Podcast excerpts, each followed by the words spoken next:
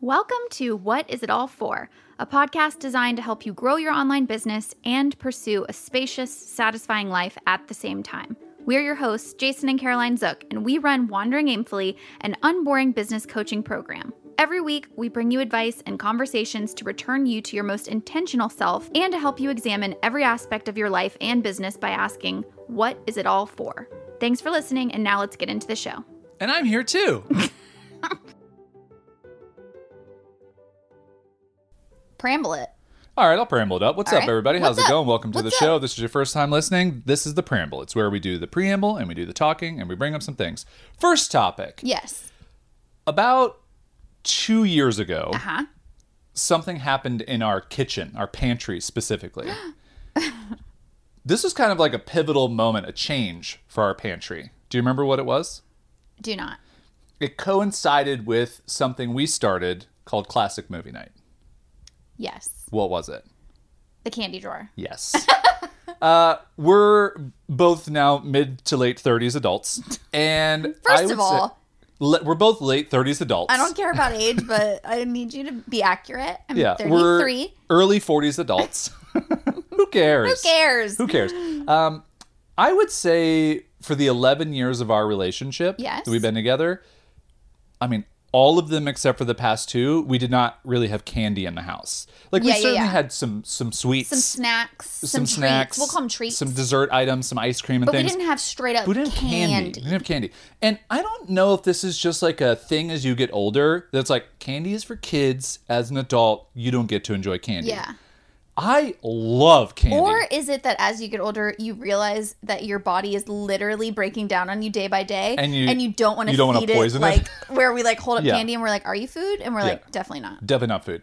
What I wanted to say was Yes. right before recording this. Normally, the cinnamon rollers out there they would know That you had a cinnamon roll, but we're leaving tomorrow for So three we- we weeks, can't which we're going to get into. I can't- can't. I don't have have cinnamon rolls. I don't have cinnamon rolls. Yeah, the, what are you gonna? I'm gonna eat seven of them Especially because they're No. wet. Plus, they're very wet. They're so wet. you can't leave wet cinnamon rolls around. Yeah. Anywho, uh, I had some Sour Patch Kids before we started recording. And as I was having six Sour Patch Kids, first of all, I was like, listen, when we say we eat candy, six. we eat like, I eat like six Sour Patch Kids when I go to have some. I don't eat like a bag. Do you know what's interesting? Yeah. I found my Sour Patch Kid Max Yeah. is three. You know Oh, why? wow. Because it actually like makes my tongue raw. Oh, okay. Yeah, because you you're you're, sugar a, you're a sucker. I I chew don't right suck. through. I don't suck. It's oh, just you just have I a, have a weak, sensitive soft tongue. Yeah, I have a soft tongue. You have soft teeth and I have a soft tongue, okay? You have tiny hands, I have tiny hands. weaknesses, I have and a genetic soft tongue. and you have a soft tongue. Uh, what I wanted to say that I just uh, just happenstance to nothing is why can't we just have some candy as adults? Listen, like I understand it's terrible for you. It is not good for you if you're especially someone who like has to struggle with like w- watching what you eat. Be very careful. Don't just go and start eating candy. But also, if you want to have some Sour Patch Someone Kids, with an autoimmune condition is like, well, Jason Carroll told me I could yeah, have just- candy. they're doctors. Like, don't do that. You know, they're, they have podcasts. They must be doctors. but six Sour Patch Kids, like every couple days, like I'm not gonna. It's not Yeah, a big deal. yeah. Uh, oh, maybe it is a big deal. Who knows? We'll find out in 30 years when we understand our health because we don't right now. But anyway, what I was just getting to was like, give yourself permission if you can. It's okay in your diet to Have like some treats. go get a childhood candy this weekend and just enjoy it. and like even if it's like a tiny Reese's peanut butter cup, Oh, just you like know- one little one, enjoy it. Just you know have what? We you and I have been trading this craving for about three to four weeks now. Uh-huh. You know what I'm about to say, and we're gonna have one on our trip. Okay.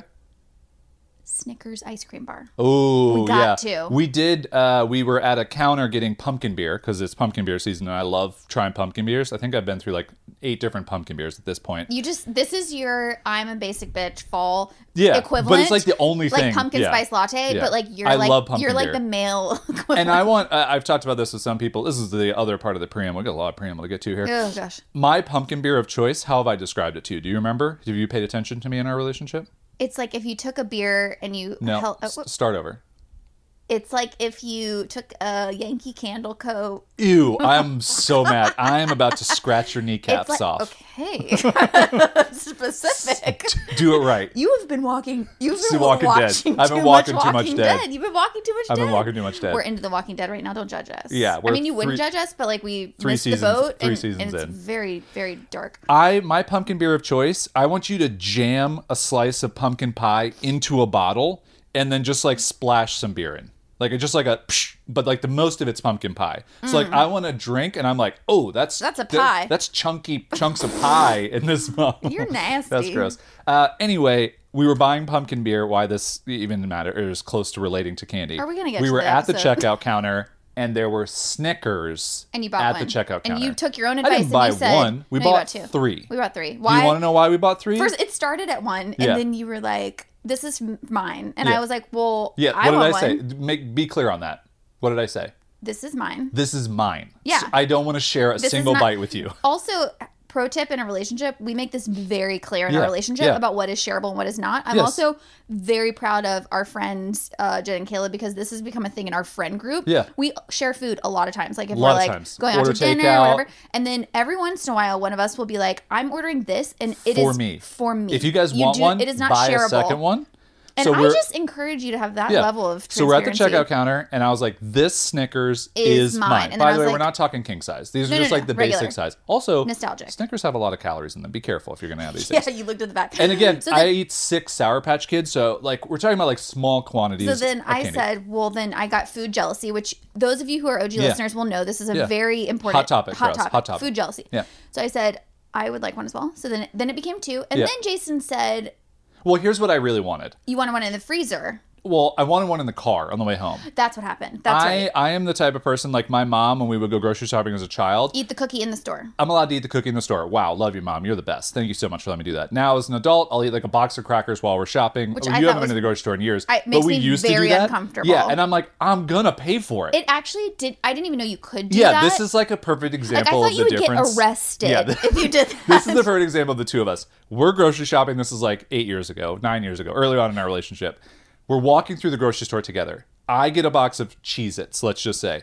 I'm hungry for these Cheez Its right now. I'm not about to wait till I, first of all, check out, get home. Like, that's a lot of delayed gratification. I want the Cheez Its now. I'm to pay for them. Where am I going to go? that- I'm in the grocery store. Can I be honest? That is some white male energy of like I'm gonna eat the cheeses in the store. Okay. Like that kind of privilege doesn't just like bestow upon all of us. Okay, that could Okay, go so- down a rabbit so, hole. That so could, sure, I acknowledge. I acknowledge. Because when I met you, I was like, I'm sorry, what? yeah, but also And this. you were like, well, who's gonna? And I was like, well, uh, everyone, the people in suits who come Yeah. out and tell you what, when you break rules in life. But one of my favorite things is is that the people at the checkout counter they actually find it funny. Like I, I remember they? so oh yeah, I remember so many times, especially when I was in college and I would do this. I would have like a half a box open and I would be like eating it while they're checking out and I would close it before they have to like scan it. And I was like, I just want to let you know, like I dug into this. They're like, that's awesome. I love that about really? you. Or Yeah. are they saying that because they're uncomfortable no, like me? because they're like, they're like, it's like you're a gonna get 16 year old kid who's working there that's like, Yeah. I'm hungry too. I want Cheez Its as well. Can I have some? This is such a perfect illustration, though, of like you are just a write Rule breaker. a rule breaker. Yeah. and I'm a rule follower. Yeah. and thank God we found each other.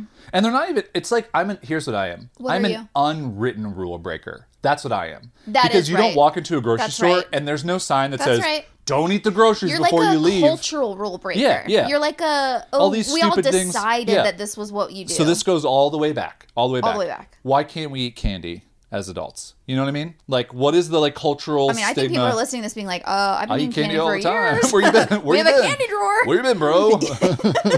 uh, so anyway, that's just to say, like, we've brought a little bit of candy back into our lives, and it's joyful. You just got a lot of low qua- quantities as an adult. You know, just really be careful. because our bodies are deteriorating. Soft tongues. Soft really tongues. about my tongues. True. Uh, also, let's just close the loop. Uh, we both put our Snickers in the fridge, not in the freezer, because we realized they were not ice cream Snickers. So we, are like, we are not going to put them in the freezer. We wanted them to be ice cream Yeah. and we thought putting them in the. We didn't really think this, but uh, just offhandedly, we were like, "Oh, Yeah. let's put them in the freezer," and then we were like, "Oh, they're not going to turn into ice cream." So, also, I decided uh, refrigerated Snickers not very good. For well, that's what I was getting Didn't to. like it. No, no, no, they're not good. They're not They good. become hard as a rock and they're terrible. Yeah, don't do that. So don't do that. Okay, that's enough of uh, Pramble. candy aisle. Oh, candies. pumpkin beer. New preamble top. A lot we of will get to white something. male privilege that I have experienced in my life that just, we I'm are acknowledging. think you should do some reflection on that. Okay. And now the important preamble topic, the one that people might actually care about here.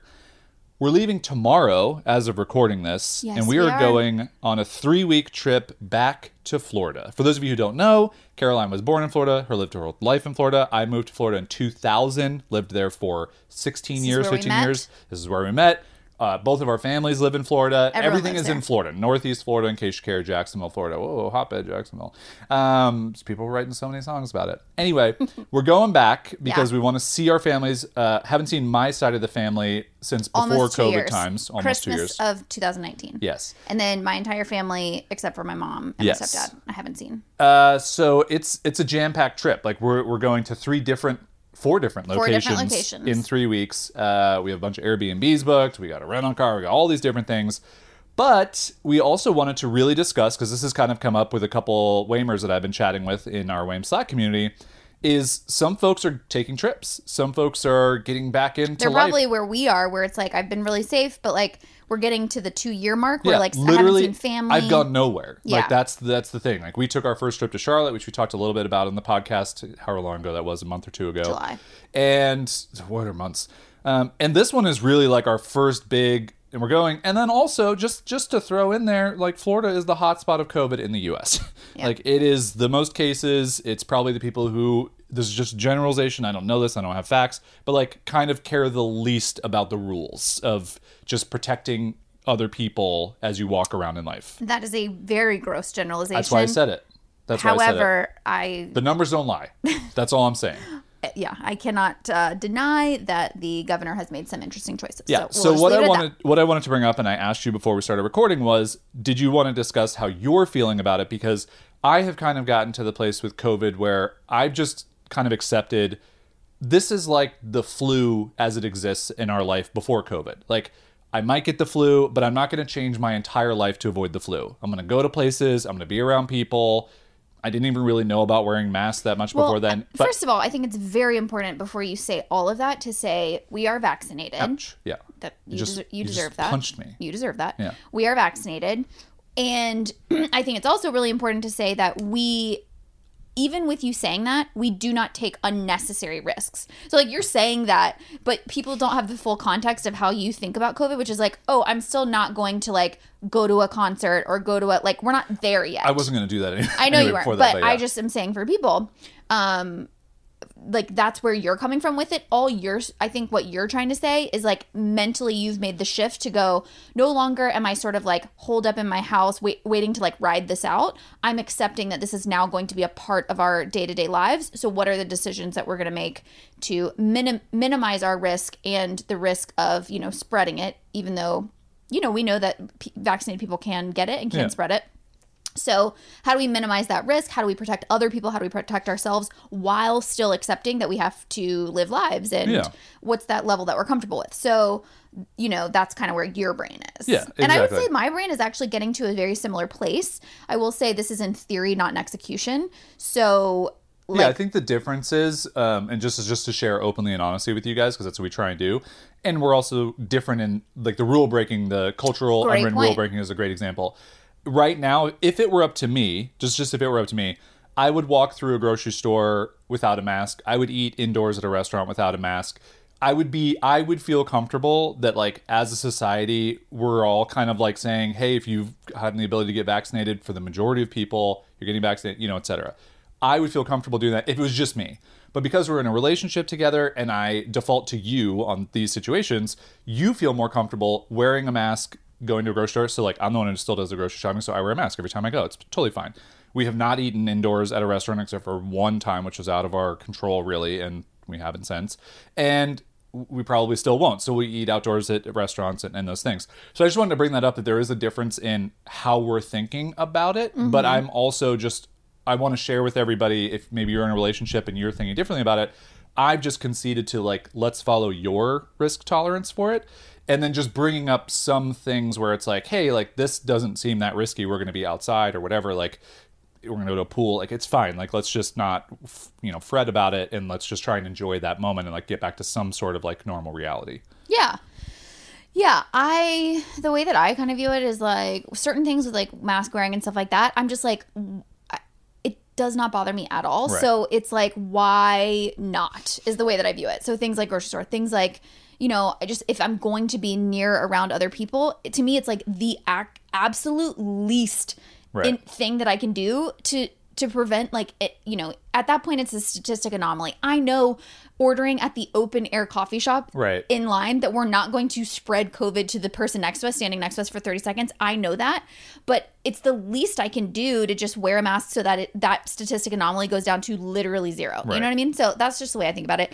And and and maybe there's a little bit of it that coming out of this year, it's almost like a safety blanket, right? Where like I put on the mask because it just makes me feel like I'm still in that place where I'm protected and and it's a mental game and that's fine. Um, but as far as uh, traveling goes, it's very interesting. So I made a very conscious choice about. Um, so this was about a month ago when we had already booked our trip and like cases were like going way up, especially in Florida. I just made the con. I was really recognizing a lot of anxiety. I'm like, do we cancel? Like, what do we do? And you know, No, don't cancel our trip to Florida. I haven't seen my family. And so No, I just was like, okay, I need to actually protect myself from like what is this knowledge really doing to change my assessment of the risk? And at that point, I'm reading clickbait headlines that I think are actually skewing my my Right. understanding of the risk. So I gave myself like a strict like no COVID information diet. If something important happens, I will find out about it through my friends or family. Yeah. So I have been largely like out of the news, out of whatever. I check cases probably once a week just for my own because I have to. Um, you know, and and it is helpful to be like, oh, okay, like the trend line is going a little bit down. So I don't know what that does for my brain, but it's like, oh, great, like we timed Right. it, so we're.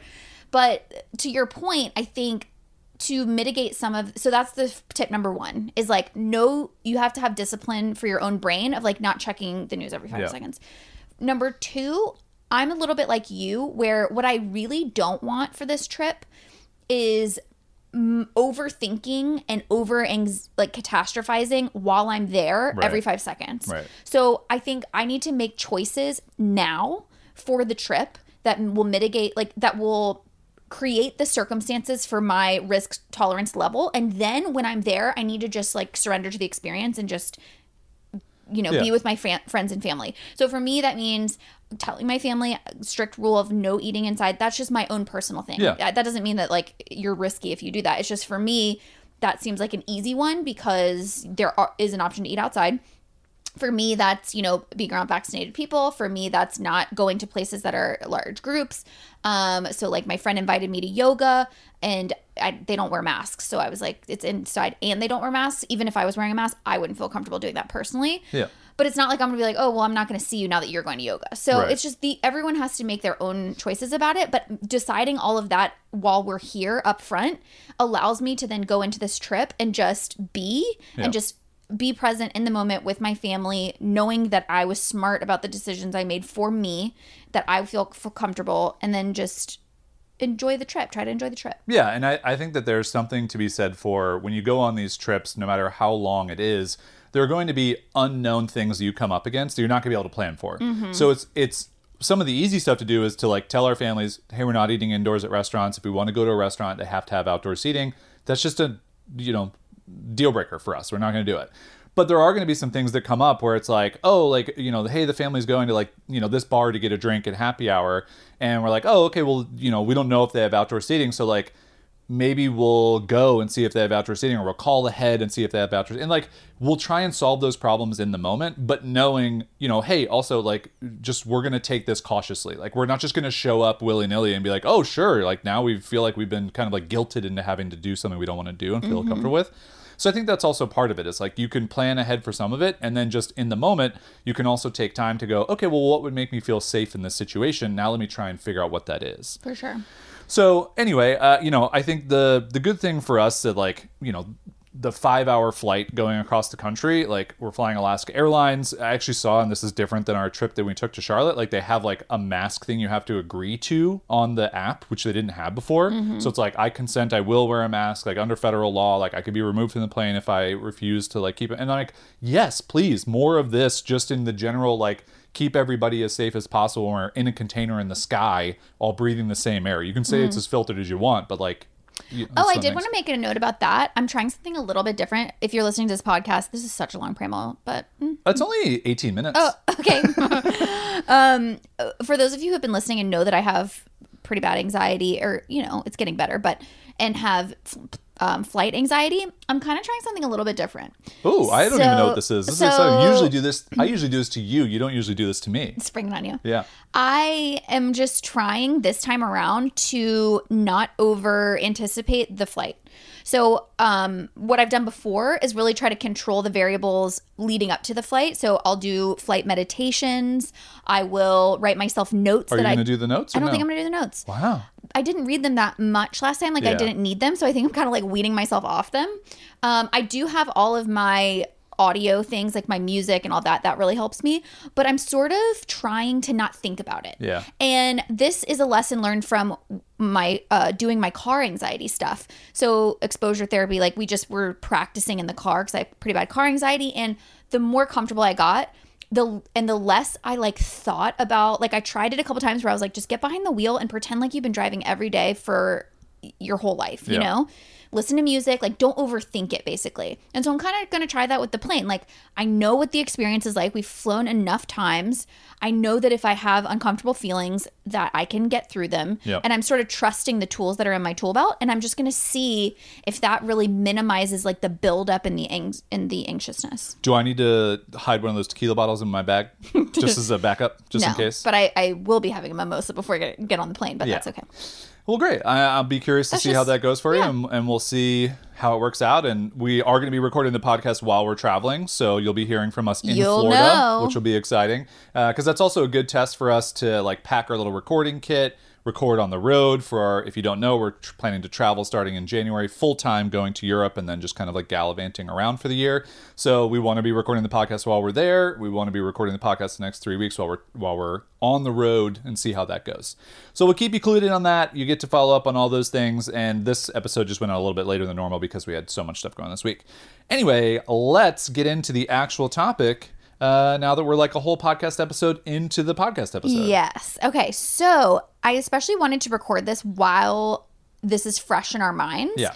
Because as we were leading up to our WAIM Unlimited launch, which we're in the middle of right now, I was looking for resources on a content plan just to like see if there was any, you know, we've done it many, many times by now, but just to see if there was anything new that I could add to our strategy. Yeah. And I didn't find that much content about what do you do for your pre-launch like Right. what content is strategic leading up to launching your offer if you're going to do an open and close launch of say either a new offer it doesn't have to be open and closed but like if you're launching a new Yeah. offer or if you're opening and closing an existing offer and so i thought i'd walk you through our pre-launch content plan and how we thought about that and it's really going to be less like offering you a plan and more giving you ideas for Yeah. you to integrate into your Hearing what our plan was, what the decisions were that we made, and then you being able to kind of pluck out some of those things if you're going to be launching anything uh, in the future. Yep. So we're going to start with just general planning stuff. So we first and foremost you want to choose what your pre-launch window is. So this Yeah. of course starts with planning when your launch is going to be. But for the past 2 years we've really tried to just scoot it up like further in in advance. So the, and what's really helped us is doing quarterly planning in Yes. Notion because now we're looking at ahead 3 months at a time. Um, if you haven't integrated some type of quarterly planning in your business, that was a game changer for us so that you don't feel like you're always just reacting. You're kind of planning ahead. But anyway, so we sit down and we say, okay, we have a launch coming up. These are the dates. What do we want to be the t- the pre-launch period? Yeah. Is it two weeks? Is it four weeks? Is it six weeks? Like what is it? Yeah. And so I do think you want to choose that time frame and you want to choose the actual dates. For us, offering a two thousand dollar program, it makes sense that you would want more lead up Yeah. content. Um, if you're offering a two hundred dollar course, I don't necessarily think six weeks is ne- is necessary. Um, However, it could be. Yeah, that's not to say don't do that. Yeah. It's just don't feel like you need to do this big grand six week lead up plan. Um, but if you do have a bigger program, just know that the decision making process is going to be more in depth for people. So you want to give them that time to really think it through, be like, okay, is this for me? And you want to give them weeks to do that. So we did a six week, basically a six week lead up. Yeah, I want to touch on just the like um, the quarterly part of this. So thinking about like we really like to think about you know ninety day chunks of things, chunks. Chunks. And so what we'll do is we'll you know the beginning of the year we'll go okay our fall enrollment is September thirteenth. So if we back 90 days out of that, you know, what date is that? Okay, great. Now that gives us, you know, these months leading up. What are we doing in each month? And so we're kind of plotting out like all the things we have to do so that we don't get two months ahead of the launch. And now we're having to like think of all those things because that's when it starts to get super overwhelming. Is when you back yourself into a launch corner and you go, okay, not only do I have to create the pre-launch content, I have to like plan out how I'm fitting all this into my day. Then I have to get ready to be like it's just too much. Mm-hmm. And so we've just learned the further out you can plan and like plot things on the calendar, the better chance you have of when you come up against a, a busy moment in there. Oh, okay, this is fine. Like I already knew I had to do these things. This can get pushed to the side, whatever. But having that be done ahead of time, further in advance, is so much more relieving and stress free than going, okay, I have a six week lead up period, so I'm going to start doing all my launch stuff at the eight week mark. It's like, no, no, no, you want to start way before that, Yeah. I really, you know, in an ideal world, seven years ahead. No.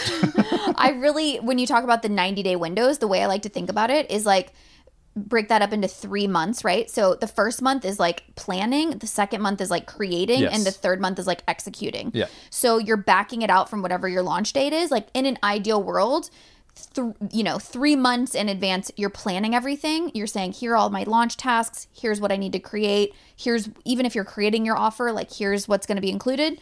And then in that second month, you that's where you're doing the creation mode where what are all the things that need to be created for this? Yep. Is it a new sales page? Is it a this? Is it a that? And then the third month is really executing. It's like scheduling everything. You're now executing on the lead up content, right? Because that's the month leading up to. So that's in an ideal world. Of course, life gets in the way sometimes, Yeah. but you need to plan for the ideal so that you know it's like we talk about with recording this podcast a lot of times we plan to record on tuesdays so that if by the time thursdays roll around if we haven't recorded we can record Yeah. Cool. so All that right. is the timing. Also, planning wise, you want to know ahead of time what your platforms are going to be that you're going to do launch lead up content. Yep. It's probably going to match up to content channels you're already creating. I wouldn't recommend like starting a new channel, Right. You know, like we did with YouTube this time around. Um, well, no, but we YouTube sure, has been sure, around sure. for three years. Sure, but we really Yeah. kicked it back up. Yeah, but, but, yeah, I think the point there is like you're about to do a launch. don't be like, oh, let me throw a Let's- podcast. Let's just get it. on TikTok now. Yeah. You know, Yeah. it's like no, don't do that to yourself. You're Yeah. just going to back yourself into a corner, and you might be thinking like, oh, this is a whole audience I could tap into that I haven't tapped into before. It's like we talk about this all the time in lots of different ways, but it's like showing up to a party and just yelling like, "I'm here! Yeah. Look at my stuff!" And it's like, "Wait, what? I don't. Who are you? Like, yeah, we're you don't have enough yelling." time to really deliver value and build like Yeah. that trust. So, and then also really key is literally write down the priority of your channels. Yes. Because you might get busy, you might get overwhelmed, you might even get on the edge of burnout and you need to be able to quickly decide what can give. Yeah. What what can fall off this list? Like, oh, I was going to do email and podcast and Instagram. Which one of those you know, now I'm strapped for time. Which one of those can die off? It's like, Yeah. oh, I'm not going to do Instagram posts, but I'll do Instagram stories. Well, it's also really good to know your. I think we talked about this last episode. It's your hierarchy of these things. So it's like for us, email is like it's a must do. There is Yeah. a non-negotiable there. Absolutely, emails have to re- be written. They have to go out. Those are the things that predominantly sell our program. You know, next on that list is probably the podcast, even though this one got like a little bit pushed, but it's mostly because we know this is a good connection point. It's not that difficult as far as time goes, and we know a lot of people really like it, so it's okay. Instagram is probably underneath that, and then Instagram kind of breaks down, right? It breaks down from posts to reels Yep. to stories. So it's like, okay, well, you know, what are those are most important? You know, what what has to get done, and then from there for us, it, you know, YouTube, f- you know, falls at the bottom of that. So full transparency, we did seven videos leading up to this launch. They were not all super business focused. They were just us kind of like dabbling in the weeds of things. But this week, we're still in the launch. We didn't publish a video. We didn't we didn't film a video. And we just told ourselves we got too busy. We had too many things going on and something had to give. Well, guess what? We looked at the hierarchy Yep. and we said, email, that's already done. We don't have to worry about it. Podcast, we're actually gonna have to push that a day, but that'll be okay. Instagram, we're scaling back to just doing posts. Yep. Maybe some recycling of stories, which I think is a good tip to share. Mm-hmm. YouTube, bye. You know, like it Yeah. just it doesn't drive enough value for us to invest the time, so it just has to go. Yep. Great. So that's the tip of just planning stuff. So Yes. sit down and really decide your time frame, your channels, etc. Now let's dig into each of the sections and tell you how we did this pre-launch. So Also, we can share this with you. We have we already exceeded our low goal? Well, yeah, I was launch? just going to say Yeah. goals is a great thing to talk about too, Oh, uh, okay. especially ahead of time. Do you want to jump to that? Yeah, sure. Yeah, so we we have learned this lesson many times over. If you just get into a launch and then you're kind of just watching the numbers, you get on the hedonic treadmill. So it's like, oh, I have 20 buyers in my course. Like, I hope I get to 40. Ooh, I just got to 40. I hope I get to 80. Ooh, I got to 80. I hope I get to 160. And then when the launch ends, let's say you end with 92 buyers, but you've had this thought in your mind of like, I hoped I got to 160. It's like, well, but what did you want from the beginning? Like, what would have Yeah. actually been helpful instead of letting your brain like spiral out of control? So before a launch, many weeks before, we sit down and go, what's our low goal? And we define a low goal as not, I hope I achieve this number. It's, I almost can guarantee I'm going to achieve this number. People have been asking us about this. We have the same numbers that can prove that we're going to get this number over the history. We've gotten this number, like those types of things. So it's usually a very achievable goal, that low low number. Then we have the high goal. So this goal is not like a million people. it's no, it's usually double what our low goal is, and we think we could stretch to get there, but it's going to be okay if we don't hit it. That is just a real nice to have, but our low goal is like our enough number. This feels really good. Yeah. And I actually heard uh, one of our new WAIMers, uh, Varvara, mention that she does uh, a low and middle and a high, Mm-hmm. and she kind of uses the middle one as as her like, I'm going to be so happy with that one. The high is like, it's not even a crazy number. It's just like you know, like if we put it in practical numbers, it'd be Like, like, you'd be surprised. it'd be 50 75 100 Yeah. and so it's like 50 i know i'm, I'm gonna get that like i feel really confident 75 like yeah i'm gonna be super happy 100 wow that would be fantastic Yeah. and now you're you're training your brain ahead of time that when the launch goes on and you start getting these numbers you have numbers to compare so that your mind doesn't spiral out of control right. And yeah, and do the thing that our mind always does, which is it's never enough. so going back to your question that you asked we have hit our low goal this yes, launch for this launch, we've already hit our low goal. So the only reason I'm telling you that is so that we're not giving you a pre-launch strategy that didn't work. and just because we like being transparent so um, our i can share our goal numbers Oh, correct? sure, sure, yeah so last launch our spring launch our goals were 30 and 60 yes. because the launch before that i think we'd had like 40 and so we're like okay we're pretty sure we're going to be able to get 30 all numbers and things of like our email list and everything else looks the same so for 30 this- new members. 30 new members or 60 new members, low and high goal. So for this launch, we're like, okay, we have some more email subscribers. We have more WAIMers who are signing up to be affiliates. We're putting a little bit more effort into that. We saw a good affiliate push during the spring. Let's go for 50 as our low goal because we got 84 last launch. So, like, we exceeded our expectations. So, 50 feels super doable. And then maybe 100 is our stretch goal. And the 50, 75, 100 number is like, that's like perfect for why I said that was like, that's kind of us. Like, 75 would really kind of be our high goal. Yeah. 100 would be like, wow, that would be amazing. That would be like we like oh that's a surprise. yeah. And so right now we have like five days left of the launch Mm-hmm. and we're at 54, um, which I think we're tracking pretty closely to very closely to, the last spring launch. However, one of our biggest affiliates isn't joining Making a big this push, time yeah. around. So that's kind of interesting because I Yeah. would have thought without that influence eh, from our spring that that the numbers would drop drastically, but that's sort of interesting. Which is also why, just a small tip there, like affiliates for us are just gravy on top. They're a nice to have. and yeah. we absolutely love our affiliates and we take so much joy in the fact that those folks bring new WAIMers to us, but you can't rely on them you cannot rely on them. And for your bulk of your revenue. Is what we're saying. yeah, and I also wanted to say They're reliable. I realized you can't rely on anybody. It sounded like you Yeah. can't rely on them. Like they're not reliable. They are reliable people. Yeah. But as a business owner, you can't rely on affiliate income as your your bread and butter. Can you rely on some of them though? You know what I mean? No, I'm kidding. Um, what I wanted to say is the way that uh, launches always break down for us and like the history of all the things we've ever launched. Like I think we talked about, we've done like 40 launches at this point. Yeah. The jury's out on the number. It's a third in the first like 48 hours Yes. of this of sales, a third of the sales. So we do a two week launch. So first 48 hours, a third of the sales. Last 48 hours, usually last 24 hours. Last hours, twenty four, a third, of the sales, and then everything Middle in between. Is a third of the sales. Yes. So if the numbers just play out like they are, we basically had like 20 something after the first 48 hours. We're at 54. Just the way that history has dictated, we will probably get to 75 just based on where we are.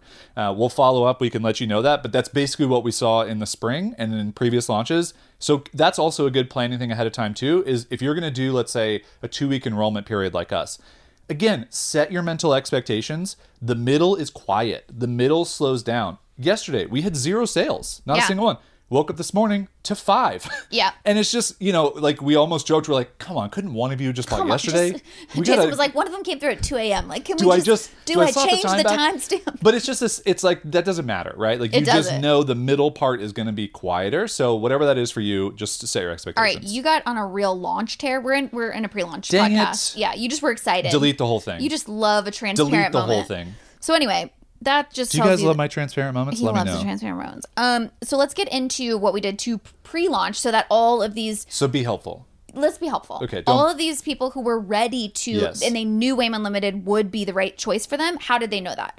So, starting with email, which, as Jason mentioned, this is the most important content channel for us because th- that's where people click from. That's where people get to the sales page. They're engaged there because we deliver value. Now, some points of the year, our email format is less, I would say, business focused and value focused and more behind the scenes. Let's zoom the lens out on just building. our kind of like overall email strategy. We send emails every Monday. Yes. We do different series throughout the year. Yes. So which usually are typically like four, four to, to eight, eight weeks. weeks. Yep. um but but and then we take a break. So we took a two two, Two and a half month break this summer for the summer. Yep. But we told people we were doing that and then we kind of came back with this series, this Yep. pre-launch series. Now that the break the so the break was intentional, but it kind of ended up being like very interesting because I feel like by pulling back and kind of a giving people the summer off, which tends to be slower anyway, but I think people were then r- e- that much more excited to come back with a series You because they were make like, oh, the they're back. people. You got to make the people want you. You know. Um, and then okay, so then now let's talk about how do you come up with this series that you want to do. I do, I would recommend doing some type of intentional series before your launch happens.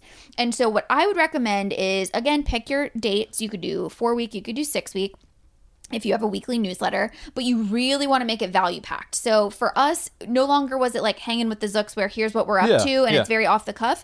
This is like, hey, this is basically a mini email course, Yep. is what it is. And so we were brainstorming ideas. And if you're thinking about your thing, take a look at your offer and the topic and the problem that your offer solves and kind of back it up and ask yourself what's a related problem or a smaller problem that can give people a win. Yeah. So for us, um, we came up, came up with this idea of grow it gradually. So we know that as much as people are not focused on money, we know that money brings freedom. And we were realizing that we were kind of getting th- this problem, so to speak, of okay, I know you all can help me so much in my business, but different things will help more at different places in the journey. Yeah. So one of the most beautiful things about WAIM is that we have people who are literally just starting out in Yeah. a business. We have people who are ten thousand dollars in monthly recurring revenue, and they're trying to grow it more. Yeah. So we thought to ourselves, how do we give people advice at those very different places in the journey? And so that's where the idea of Grow It Gradually came up with. And it was very tactical. So we, we just did three tips per email, but it was then showing them also the overlying message is you don't have to do all of this right now, right? So it's very like underpinned in what makes us different as a business coaching community, which is slow and sustainable growth. So I hope that helps give you some ideas. Identify a smaller problem or a you know a, a related problem to what your um, actually core offer does. Make it super tactical. Yep. Lead with tremendous value, and then ask yourself: Is there something that makes me different compared to like other similar offers out there?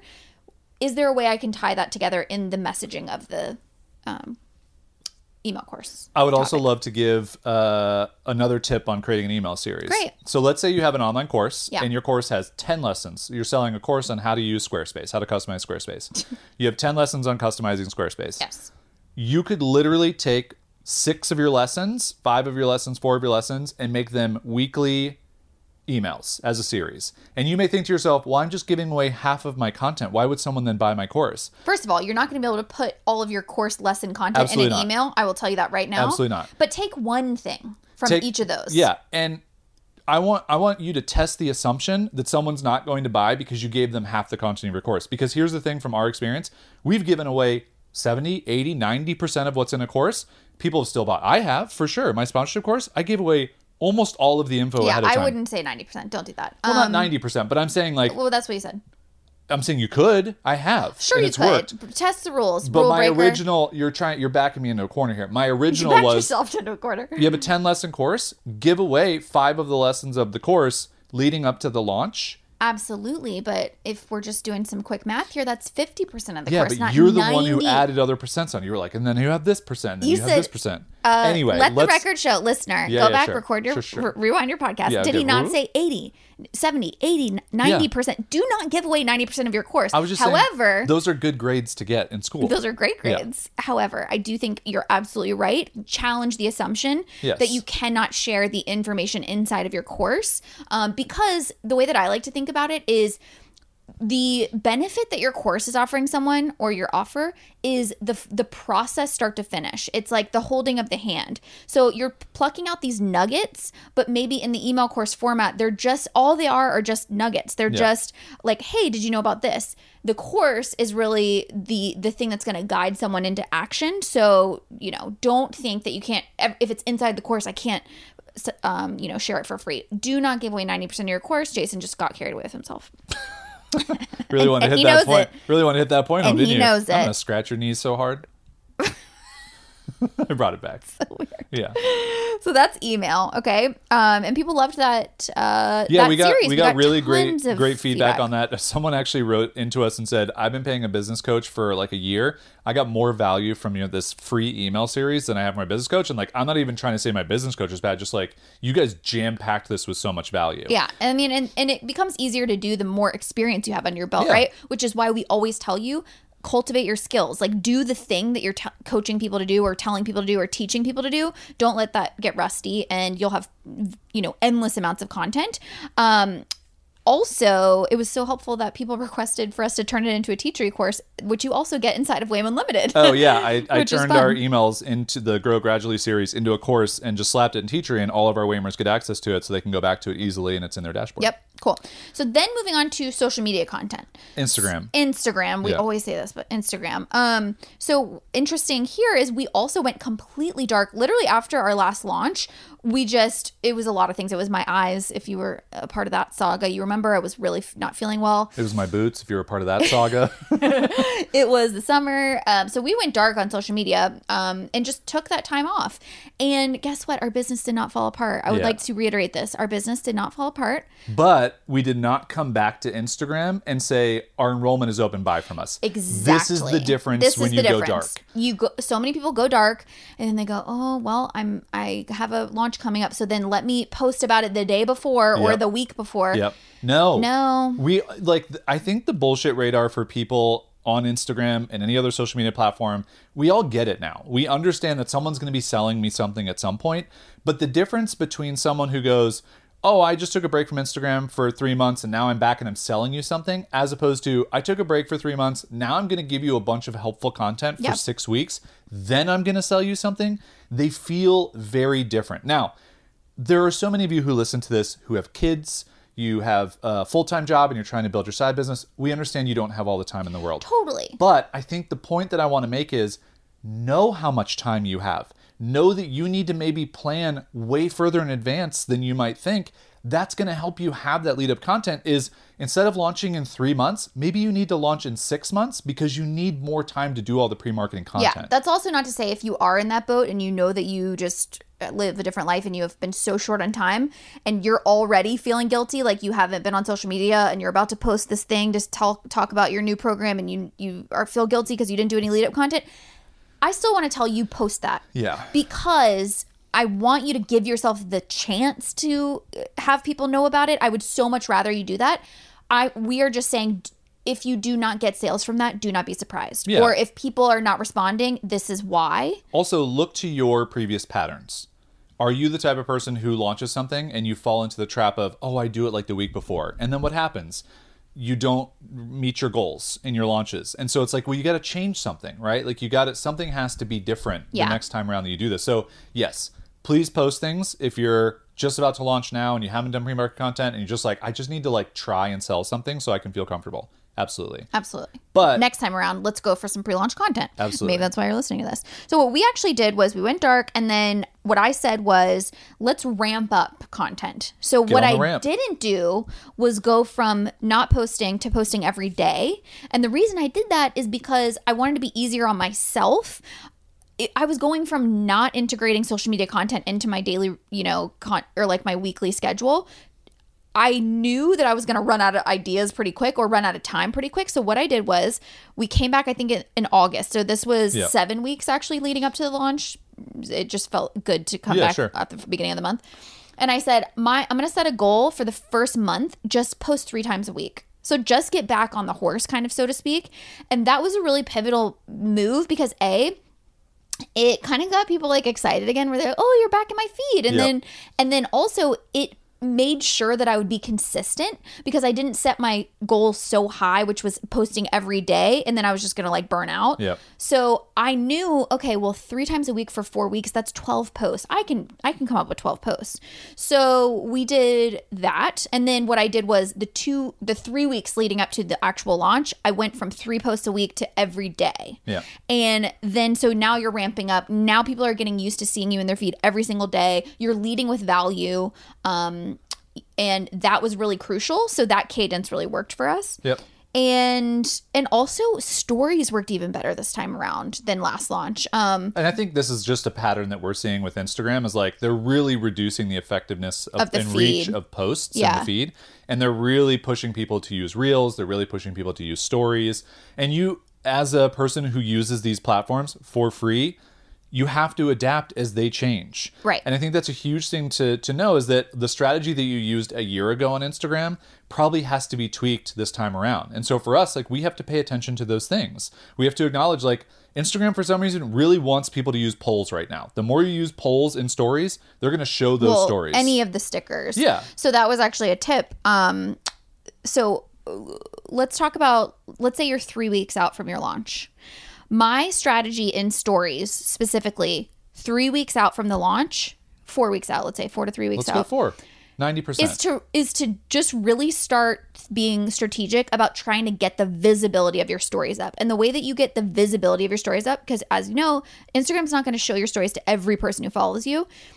You want to tell their algorithm, "Hey, people are engaging with my content, people are engaging with my stories, people like this." So that by the time you do g- show up in your stories with like, "Hey, the cart is open for my thing," you're reaching the most people you possibly can of your following. So, 3 to 4 weeks out, what I'm doing is trying to to post story content that is engaging that people will engage with stickers in the story. So things like one that worked really well for us, it's our most viewed story literally to date, is I did this or that. And pro tip, this is also a really great way to learn stuff about your audience. So what I did was I literally went on Canva and found like a this or that template. Yay, and Canva. s- and I said like and then I just did I think I did 5 or 6, but it was like are you this or are you that? And it was like are you a client service business or are you a product service business? Um, do you struggle more with time management? Do you struggle more with this? And just a this or that so people can say like okay, which one do I fall into? And then of course a couple funny ones like are you a Yeah. toilet paper over, toilet paper under? Don't do the toilet paper under. yeah. I just thought it would be fun. Can you pull up the archive of that to Yeah. read through some of the numbers? Sure. I know that's like it doesn't really matter, but I'm I'm a sucker for like I see those things and I'm like, well, I want like what's the recap? Like, what are the results? Like, I'd be so curious to know like what some of those things are. Um, so I just thought maybe we'd share that with you, dear listener, and then also I get to hear how many people put the toilet paper roll on incorrectly on those things. Nobody. That was actually really funny. Really? Ooh, Well, some people, but Well, see, that's what I'm or or the occasional person who was like, I meant to click this, but I clicked this, which I thought was funny. okay, so this this is what we did for this or that. Feel free to completely rip this off. I do not care. Um, are you a morning person or a night owl? Forty nine fifty one. Wow, close. Close. More night owls. Uh, more night owls. There you go. Um, We're both morning people. are you? That's a um, joke. We're not. we're not. I have a full time nine to five job versus I'm self employed. So 61% said they um, have a business. So then 39% are like nine to five, trying probably trying to, they Yeah. want to have a business. Um, and then I said, if you do own your own business, my business primarily offers client services. My business primarily sells digital products. 70%, 76% of Clients. people, clients. Yeah. So that's really good for us to know because sometimes we assume that everyone, I mean, it's, usually it's clients who want to start doing Right. products, but Uh, do you struggle more with too many ideas, not enough focus, or not enough ideas? I struggle to feel inspired. 80% of people, too many ideas, not enough focus. There you go. That's a core benefit that our program provides. So that's pretty cool. Yeah. Do you prefer sweet things or savory things? Mm. Uh, key emoji sticker choices in the ice cream with eyes and a face versus the french fries with Yeah. eyes and a face. 53% said We're sweets. sweeties. We got sweeties. Yeah, those are my Where are my cinnamon rollers. savories at? Those are my cinnamon rollers. Um, and then finally, which are you more interested in, growing your email list or getting more sales? 74 percent said getting more sales. Ooh, and then also, which type of post do you prefer, funny reels or carousel carousel posts packed with info? Fifty nine percent said uh, carousels. Interesting. So that's cool. Cool. And then a funny one. So anyway, yeah, that, and then I did like a little things for Oh, playing. what was the toilet paper? Oh, the toilet Just so we paper can have like a was clear uh, winner. eighty seven percent over. Yeah, thirteen percent of people are wrong. So Yeah. that's interesting. But just to give you numbers, like 400 and f- so f- can you do quick math for me? Sure. 450 plus 70. five twenty 520 people answered that poll. answered the poll. Yeah. that is for Does this show you how uh, this is all saw it? relative, of course. Um does it tell you how many people saw it? I mean, that's that's almost ten percent of our followers. 800 peop- accounts reached. Yeah, that's all that that's more than 10% of people saw it. Yeah. But that's almost 10% of people interacted with it, which is incredible. Yeah, yeah, yeah. So again, that just goes to show you what we're talking about here again for your pre-launch marketing content on a platform like Instagram or whatever social platform you use. Lean into the Interaction. interaction, Yep. the interaction tools they are providing, Yep. and stop resisting some of those things if you want to get a benefit from these platforms. Yep. Other things you can do: use the question sticker. Yeah. Um, other things you can do: encourage people to DM Exactly. you. So just like really encourage the interaction. That's your three to four weeks out. Yep. As you get closer, two weeks, some of the things that I did um, a couple days before the launch, use that countdown timer Yep. thing because you just want to remind people. People are busy. You want to remind them. You want to get excited. Um, and then I did create pre-planned, pre-designed slides for launch day. Yeah. So think of your launch day stories as almost like a um, sales page in action of Yeah. how would you write a sales page? Well, you would want to really hit home the benefit of your offer. You would really want to talk about the pain points that it solves for people and put that into like, you know, six or seven slide Yeah. I also had some slides of what was included inside WAIM Unlimited, and then I create all of that as a highlight. Yeah. So it's our first highlight, so that throughout the launch, I can share that says, "Hey, if you really want to know what's inside of WAIM Unlimited, go to this highlight." Yep. Yeah. So just think like I don't know. I think of Instagram in this launch period, think of it almost like a different format for a sales page. Absolutely. Where are you sending people to Yeah. find more info, you know? Yeah, and I think a couple things I want to touch on. Number one, like our account is under ten thousand followers, so we don't have the like fancy sticker click thing. I think- so. It's just link in bio. Like that's all we tell people to do. Like it's you know it's yeah. not a big deal. You know they're doing those link stickers now and actually yeah, we don't have access to it. We just have the IGTV one. I checked. you checked. Yeah. So I must have that just like that's one of the things account. like people will find that as like a limiting thing. Like, oh, I don't have the swipe up. Like, no one's gonna click through on Instagram. It's like we don't either. We just give a link in our bio, or we just tell people the URL, and then Yeah. they'll go and they'll figure it out. Yeah. So I just think that's like a don't let that be a limiting factor for for posting your stuff. Um, I think the other thing is understand your own energy levels Mm-hmm. throughout the launch and this goes back to the hierarchy so like you got a little overwhelmed with Mm-hmm. the and it's not even like it, we're not getting so many dms that you can't answer them it's just it's a lot like It is, yeah. So that was one of my my pro tips was like definitely utilize question stickers to say, "Hey, are you wondering if this is right for you? Please put, you know, DM me or whatever." Yeah, that worked too well. I got too many people, which was great. but quantify that like how many is that I mean, 20 yeah, that's like 20 people. Yeah. But but but if you're really trying to be provide value, Helpful, yeah. look at their business, say see if they're right for WAIM, you know, that's a lot. So, you know, I would have had more social like story content planned, but because that almost like worked too well at the beginning, I was like, I need to pull back. yeah Um, but these are all just ideas and things that you can have on your calendar and you can decide if you want to post it. I I would recommend so this is actually what made the spring launch feel so much smoother like social media wise is having you know, I would say four or five little like groups of story slides that you pre-planned. Yep. You have it ready Yep. um and I- and I they should coincide with things that are happening inside your launch. So okay when i on launch day i'm going to say the cart's open i'm going to Yep. give the problem and benefit okay then i know you know sales obviously are going to come in at the top end things are going to dip a little bit three or four days after that Yep. maybe i can highlight some testimonials or maybe i can talk about the actual features inside of yeah, or like if we're giving a sneak peek of like our roadmap, we can like Yep. share Sh- that. Bit. Point to that. Yeah. That yeah, create your story content that supports also your email strategy, Yeah. right? Yeah. Um so those are some ideas. Yeah, and I, I think the thing for us to continue to touch on when it comes to something like Instagram is there's always more opportunity there, but it's not necessary if you're meeting your goals. You don't have to do those things. Yeah. And so we've really pulled back on Instagram and it's okay. You know, we've already hit our low goal. So why why push ourselves beyond and, and have a stressed out launch where we're trying to do all these things, especially knowing that we're about to hop on a plane, especially because we had a coaching call this week. Especially because we Are just- we about to hop on a plane? I didn't even re- remember that. Oh my gosh, I forgot. Ah! But I just I just think it's so important to understand your own capacity and your ability to say, "Oh, I don't have to keep posting on Instagram just because I made this plan.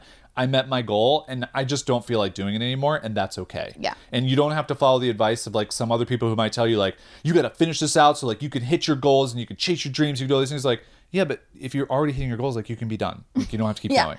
Yeah, and then so moving on to for the podcast, this is actually something that pe- a lot of people don't do with their podcast. They do all this work to have a podcast. Do a podcast. No, no, no. They do a podcast, but then you guys, you all know listening to this that we do the pre-roll ads during Yeah. the launch and and like two or three weeks leading up to the launch. And I think people are so afraid to be like salesy. Yeah. But y- if you're a listener, you know that we try to make our ads not. And I use ads in quotes, Yeah, but it's like just it's just a shout out. Yeah, it's just literally saying like, "Hey, we have this thing," and so many people are afraid to do that. But it's like, do it in a way that's fun. Yeah. Do it in a way that is exciting. You put all this work into a podcast, but then if you never talk about your offers, like, Yeah. you're doing yourself a disservice. I feel like. And as a podcaster, people listen to your podcast for you. So just be you in those moments. Like just be honest, be real, be, acknowledge like, hey guys, I'm so uncomfortable doing this right Yeah. now, but like I have a thing that's opening up and I'm so excited to tell you about it and I'm so excited for you to find out about it. And what I don't want to do is shortchange myself. So you understand this is the Short Change podcast where we talk about all the ways you can use your change to invest in Bitcoin. And this is what we're going to talk about is you know my new Bitcoin course that I'm launching. yeah, very good tie-in. Thank you. Way to do that off the cuff. Oh, it's no Short changed is is a cute name. Thank you. Uh, and then finally, we did do some video lead up. Uh, just your just your literal brain just saying coming that- to a screeching Yeah. halt. well we Well- did some uh youtube Help me out. okay so we we wanted to commit to doing youtube for seven weeks leading up to the launch but we also knew we didn't just want to make a business video every single week because we just don't care. To be t- totally honest with you like we just don't we're, we're writing such helpful emails. We're doing helpful podcast episodes sometimes. You know we're being on instagram and being helpful. Like youtube it takes so much time and effort. We're just almost at that point we're just drained talking about business stuff. Yeah, so we so- wanted to pepper in the personality. We wanted Exactly. to pepper in the connection to us the like seeing how we live. That's a channel where we're not doing it for the outcome we're doing it for the process. Yeah. and so we just know that going into it. But i did want to say that if you are someone who operates in a very visual medium. Yeah. you're an artist. You're a designer. Um, whatever skill set that you have it's very visual. I would think about doing a video strategy and then connecting it to your newsletter strategy. So i was telling jason that um, jamie from spruce road if um, she's a designer and i am on her email list and i just saw she came out with a new course and i liked that she did this video series strategy leading up to her- I think it was a typography based design course, like creating a brand based all around typography. And so she had this like typography video series. And so she did I want to say maybe one video a week leading up and then right before the launch I think she maybe had a cadence that was like a little bit more frequent. yeah But anyway, I thought that was really smart because it's she operates in a visual space. She's targeting designers, Yep. um, and so if that is you, and then all you have to do is say, okay, here, like take what you would do in that email course format, do a video so you can post it on YouTube or where, or even you could think about doing like an IGTV or a more Sure. social based video thing, um, and then in your newsletter, pull out a couple of tidbits, lead people to that video, and you know, yes, like are you are you going to run the risk of like, okay, how many people are going to click through to a video? Right. A smaller percentage than would l- read the email right in their inbox, but you know that the people that do click through are going to be Super interested. super interested. Yeah. Yeah. And so I think for us, like our entire strategy with the lead up content for YouTube was we know that YouTube, even for us, it's a connection point to other human beings. So if someone clicks through to Wandering Aimfully, whether it's from our email list or from uh, Instagram or a friend tells them about it, they're probably going to go to our YouTube channel and be like, okay, who are these people? And watch a video and go, okay, they say they're unboring business coaches. Like, does this, you know, ring true through their video content? You watch one of those past seven videos, yes, it does. Right. Hopefully, uh, and and I think that that has been helpful. And we've also seen the numbers. So we do a post purchase survey after people buy, and we know that ten percent of people are coming from YouTube. That's the la- That's like the last thing they thought of or you know found us through was YouTube. Um, and I think it's like six percent or seven percent is Instagram. And so we just know that people go to these platforms, but it's also not the majority. You know, I think podcasting, the, our podcast is actually higher than both of those. Which is kind of amazing because it's a very difficult medium to tell someone to go do something. If someone you're you're listening to this right now doing something that is not probably sitting at your computer holding your credit card getting ready to buy things. Right. You're very much like gardening, cooking, taking care of your kids, driving somewhere on a walk, you know, exercising, whatever it is you do when you, you podcast listen. And that is just interesting for us to know as we move forward of, okay, again, like it's great to do Instagram, it's great to do YouTube, but like we got to do the podcast because this is the thing that people still listen to. It's people are still captivated by. So understanding your own metrics and knowing where people are coming from, it's just helpful for you to make decisions again in that hierarchy of what's most important Yep. leading up. So, my friends, that is how we think about pre-launch. So just to Well, we don't. You just don't think about it. You we know? don't think about it. Yeah. How to recap? Definitely try to plan at least a couple of months out from whenever you know your launch is. Yep. S- Carve out an hour, sit down on the calendar, write down what channels you want to create for your launch lead up. Yep. Give assign each one a hierarchy. Yep. Come up with the series, the idea containers for what you want that content to be around. Make sure that it relates to your offer. Ask yourself who is your ideal buyer for your offer and what are some problems that they have that you can deliver value around really to just uh you know show up for those people and then they say to themselves you know i'd really like to continue learning from this person Yep. and um that's how you plan Yeah. Yeah. I think that's a it's a good exercise in hearing all of our strategies that we use and then understanding okay i'm not going to do half of what they just did. I don't have the capacity. I'm going to focus on email. I'm going to focus on my podcast. Or i'm going to focus on email and i'm going to focus on instagram that's good enough Yep. and so again setting your goals knowing your audience knowing your product and if it's the first thing that you're selling you just have to do your best guess so that you can gather some data moving forward Yes. and understand the first time you launch something is not the last time you're going to launch something. You have to learn by doing. And the first time we launched Wandering Aimfully, you know, we had 15 people buy in the enrollment period. And now the last time we launched, we had 84. And this time around, we'll probably have somewhere around that same 80 number, 75 number. It's going to be fantastic. And we're so happy that it just feels as stress free as it possibly can. Like there's still stress. No matter how many times you do this, you're still going to get stressed out. But we feel so much more in control of our business. And it's because we plan, we do the pre marketing, we do the lead up content, we invest in getting people ready to buy, and then we're there for them throughout the whole process as well. So hopefully, yeah, that's really helpful. You want to get to some movies? I do. All right, let's get to some classic movie night movies. This was a, as the kids say, a banger of a weekend. a banger of a weekend. We Yeah. love when we get to that. We're just like, oh, great, great pairing. This is a double G weekend. Double in the, G. in the classic movies. That's right. They're not classic at all. At all. They're both uh, in Within the the past last decade. Decade. Yeah. We had, The Green Lantern. or is it And- just Green Lantern? I, I don't think it's know. just Green Lantern. and The Guest. Okay, so you probably have not heard of The Guest, so we're going to save that as a second movie. Great. Green Lantern. Ryan Reynolds. Blake Lively. Blake For, Lively. fully forgot that it was they were the, the Taika, couple in the Taika movie. Waititi. and Taika Waititi. Forgot Taika was What in a- it. what a Mark cast. Strong. Uh, What a cast. Plays the the Green Lantern guy. Uh, Mark Strong. He's in the um, what are those movies called?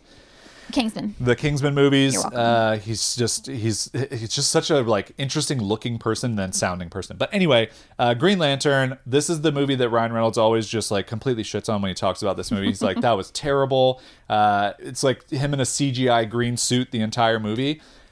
So we went back and watched it and just like enjoyed it. Yeah. Do you Fully want enjoyable. Oh, okay. This- these are my notes. Yeah. We've now Started taking notes. started taking notes because we f- absolutely forget. Because this is where Jason goes fully enjoyable, and I look back at our notes and I'm like, okay, what we wrote is this is what I wrote. Not as bad as people make it out to be. Yes. A little cheesy. Yeah. Could have been way funnier. Could have been a lot funnier. Yeah. Effects were bad in some places. Which makes it enjoyable. Exactly. Yeah. So I want to say, I think the big miss in this movie is the writing because it could have been so so much funnier. Now I will say. This is like before Marvel had its like huge is. Marvel uptick. Yeah. And I really think Marvel paved the way of like what superhero movies can be in terms of comedy. Yeah. p- Sprinkling comedy in. Like I remember what I think it was maybe the first Avengers movie where we went and saw it and I was like, oh shit, that was really funny Yeah. um, or like Guardians of the Galaxy or things like that. Um, so Ryan Reynolds couldn't really shine. Yeah. you know. I mean, he shined as himself. yeah, He was lovely. yeah, he was lovely. But But I Yeah. feel like his personality, and I told Jason that almost the cheesiness of the overall vibe of the movie, I think what people pick up on as being like a a miss in this movie is that Ryan Reynolds is so good at making dialogue seem kind of natural and, a, and existing in a very charismatic, natural way inside of a movie. Everything is cheesy and like um like sort of glossy and comic booky around Yeah. him and then he's just sort of like this like natural like oh I just showed up and so I think what's happening is that contrast is making you feel like something is off. Yeah. It's almost like highlighting the like fakeness of the world around him because he's so natural. This is my like Yeah. my movie critic sure, sure. uh, approach to yeah. this movie. I mean, that's what we're here for. and to- I think that's what happened. Is Yeah. like if you had had an actor who was more playing up in the like fake comic booky over the top vibe, maybe it would have been more successful. But you would never want to do that because it's Ryan Reynolds. I would almost imagine the director on set for this movie, they were filming some stuff and like Taika Waititi was joking with Ryan Reynolds and it was really funny. And he was like, hey, knock it off. This is a serious superhero movie. Yeah. Like that's what was going on. Yeah. And and you can like feel that throughout the movie. The whereas. You get into the Marvel universe, and this is where you see the difference between Marvel and DC. Right. Like DC does such We a horrible job. We this is This hey, is a hey, comic book movie. Hey, hey, hey, hey, hey, hey. This is a comic book movie. Batman does not make jokes. He gets except for the bad guys. except for these days now, they're like, hey, hey, we we're funny. Eh, oh, look we at us. funny. Oh, oh, Batman farted. Oh. it's like, okay, great. Like you DC guys. fans are like, okay, Uh, okay, cool, cool, cool. Anyway, that's all to say. DC movies, they're bad. They're still living in that Green Lantern phase of Sure, sure, comedy. sure. You know, farts.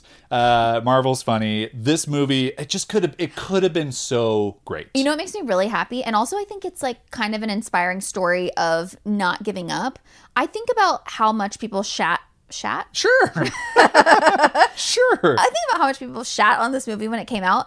To think that Ryan Reynolds then, a couple of years later, fought to get Deadpool made. Yeah. And literally the past couple of years has just been on fire Yeah. and like had a complete resurgence in his career and obviously is now a very successful business person. Like, Yeah. I just think it's amazing because you could he could have taken that L and been like, I'll never try a superhero movie again. But Yeah. the fact that he knew that he had it in him and was just like, okay, these circumstances did not line up. Yeah. And I did not have aligned with the same vision as the director. Anyway, I think there's a story there about perseverance, trusting yourself, not being afraid to have people see you fail more more than one time. Just like get back up and try again. I bet Ryan Reynolds eats a box of crackers in the grocery store like like I would. You would like to think I that. bet he does. Maybe he's a rule follower. All right, what's our rotten potatoes? Then we'll move on to the guest. My potatoes were 6.5 Yeah. and your potatoes were 7. Yeah. Still, still holds just up. because still holds up. cheesy, Yeah, ent- but entertaining, enjoyable. but enjoyable. More than a five.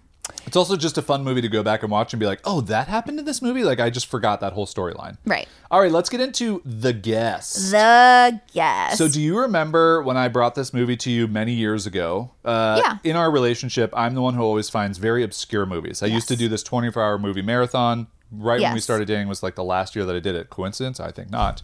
And I would I would find 14 movies, some of which people had seen, some of which people had not, and we would watch them back to back for 24 hours. It was great. I did it for like 12 years.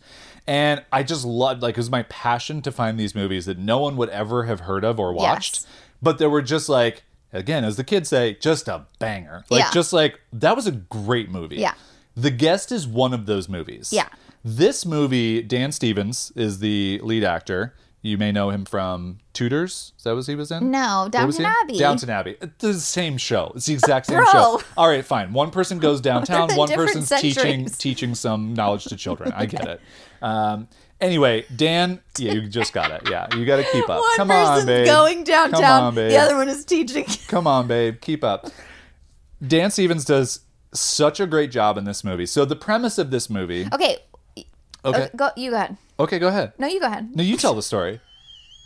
No, you go ahead. okay. The premise of this movie, spoiler alert, uh, Dan is a soldier. He comes to this family's home. The family is the parents and siblings of his friend who died in combat. Mm-hmm. And he is just coming to tell them, like, hey, your son wanted me to tell you that he loved you. And, like, he just, just like doesn't I'm have like, anywhere I'm to trying to get back on my feet, and yeah. then the family. But he's not inv- asking them for no, anything. no, no. Yeah. The family invites him into Yeah. their home. He is the guest, he is the guest. And, and uh, hijinks ensue. And hijinks ensue. And okay, Wait, here's what I wrote down for this movie. I don't even know. How, I oh okay. so I, can I also can I give a little bit more preface? Absolutely, I would love for you to. This movie falls in the category of horror comedy. Is kind of where it like lives, like if you're just to describe it. But it's like less horror than you might think. It It's not, more it's not that. No, there were some very violent bits, but not violent, like gory. but not horror. Not like jump like Oh, yeah, that type of thing. yeah. Like it's not scary. It's not scary. It's, it's tense. Tense, Yeah, yeah. tense. Okay, okay, okay. I just want to set the stage, and and a lot of the influence, like even the title credits, the like the font of the movie is the same font that John Carpenter used. He's like a famous horror director in some of his movies. So it's just like there's an homage. Mm-hmm. There's an homage. to a lot of different those films. I wrote, I don't know how to describe this movie. it's over the top, but not. yeah. Funny, but thriller. Silly, but serious. Yeah. Okay. It does not exist in a genre. Like, It's very difficult if you to try, genreize. like you, because you would say thriller, but then you're like, okay. And then you're like, comedy, but it's not. Yeah. And then you're like, horror. There's some moments that are very like action, violent, like Yeah. that type of thing. Yeah. There's moments that are intensely dramatic. There are moments that are the timing and the absurdity is hysterically dark, dark comedy. yeah. Um, I remember my re. Okay, so we watched the first time we watched this. I my think I can, memory, I think I can tell you what you're gonna say, or like my memory of this movie was that it was so much more like campy and over the top. And then we watched it, and I was like, oh, it's not over. It's No. not though. But I think this is it's a perfect example of like when the Avengers came out, it was so much funnier than any other movie like it had been. I bet if we go ba- back and watch the Avengers now, it pales in comparison to the amount of jokes per minute of like a current Right. Marvel movie, right? Right, right. Like it's still funny, but it's not as funny as we So you're thought. thinking the original time we saw it, it felt so over the top because, because we we, were haven't seen anything like it. Right. Like we there's there's been dark humor movies like it, Uh-huh. but not as many, and we hadn't watched as many. So um, it's not like a hysterical laugh out loud the entire time, Mm-hmm. but it's definitely like it cuts through humor in weird places where you don't normally see in movies. yep. Content So- warnings, violence. Yeah. There is a scene, uh, trigger warning for the um, homophobic F slur. Yeah. I will say. Yeah. It is in a context of the movie where. Yeah. It, anyway, I just Yeah, wanted to warn yeah, people we, for we, that. we tend to try and remember those things so we can tell you those. So if you're going to go watch it, you can be prepared. And, and, you know, if you're going to, if you don't like those things, you can just skip the movie entirely. Anyway, what's our Rotten Potatoes for the guest? um, our Rotten Potatoes. I said nine point five. Yeah. That that's What how did I much say? because I just have to respect a movie Yeah. that is so It's just different. unique. Yes, It's, it's different and it's also like what did you say it got Oh, made for? It was like you- five million dollars. yeah. I forgot to tell you. Halfway through this movie, it turns into a different movie. Oh yeah, we it's love like that. That's it, like one it of our turns favorite into an action movie. The Yeah. first half it's like a drama. The Yeah. second half it's like an action movie. Yeah. Um, you gave it a ten. I think I give it a ten. like 10. it's just one of those. It's just like it's so different. It's so unique. It's it's an amazing film. Like I think I also give Speed a ten with Keanu Reeves, but like just for very different reasons. you love know? Speed. Yeah, we do. Anyway, those are our Love two movies. If you want just two back to back weird ones for this weekend, Green Lantern and The, The Guest. Guest. Uh, those are good watches, and we hope you enjoy our just super random ramblings about movies. We love sharing that we watch these ridiculous movies, sometimes the most unconventional movies ever to watch back to back. This one is plausible to me that someone has watched these two movies back to back. Sure. Because they were just browsing the G's, The of movies. just because the and Gs. Green and Guest are close They enough. are close. But so often we have movies that's like, oh, you watched Lord of the Rings and then you watched Mr. Popper's Penguins. It's like no one has ever watched those two movies back to back. Uh, anyway, sorry to everybody who you know loves Lord of the Rings and Caroline hates Lord of the Rings. So we get a lot of messages. I told you, I are so respect all the Lord I of the know, Fran- I Rings fans. It's just not for me. You told them all to ring off. That's what you told them. You ring off. You ring off, you ringers, you loader ringers. That's what you always say. Loader? L O R T L O T R. Lord of the Rings. Do people say loader? No, probably not. I just said that. All right, wrap it up. I'm gonna go have some candy, just a very small amount, just to come back Some all the way before around. candy, some after candy. And have a pumpkin beer. Dessert candy. Uh, not gonna have a Snickers out of the fridge, uh, and then I'm gonna eat some salad to really try and balance my life out. Maybe get some exercise, take care of my body a little bit, drink yeah, some water. drink some water. You I guys are awesome. We thank you so much for listening. Next time we come to you, we're going to be in Florida. Crocodiles down under, very different. Uh, your brain is a scary place. Okay, mm, bye. Bye.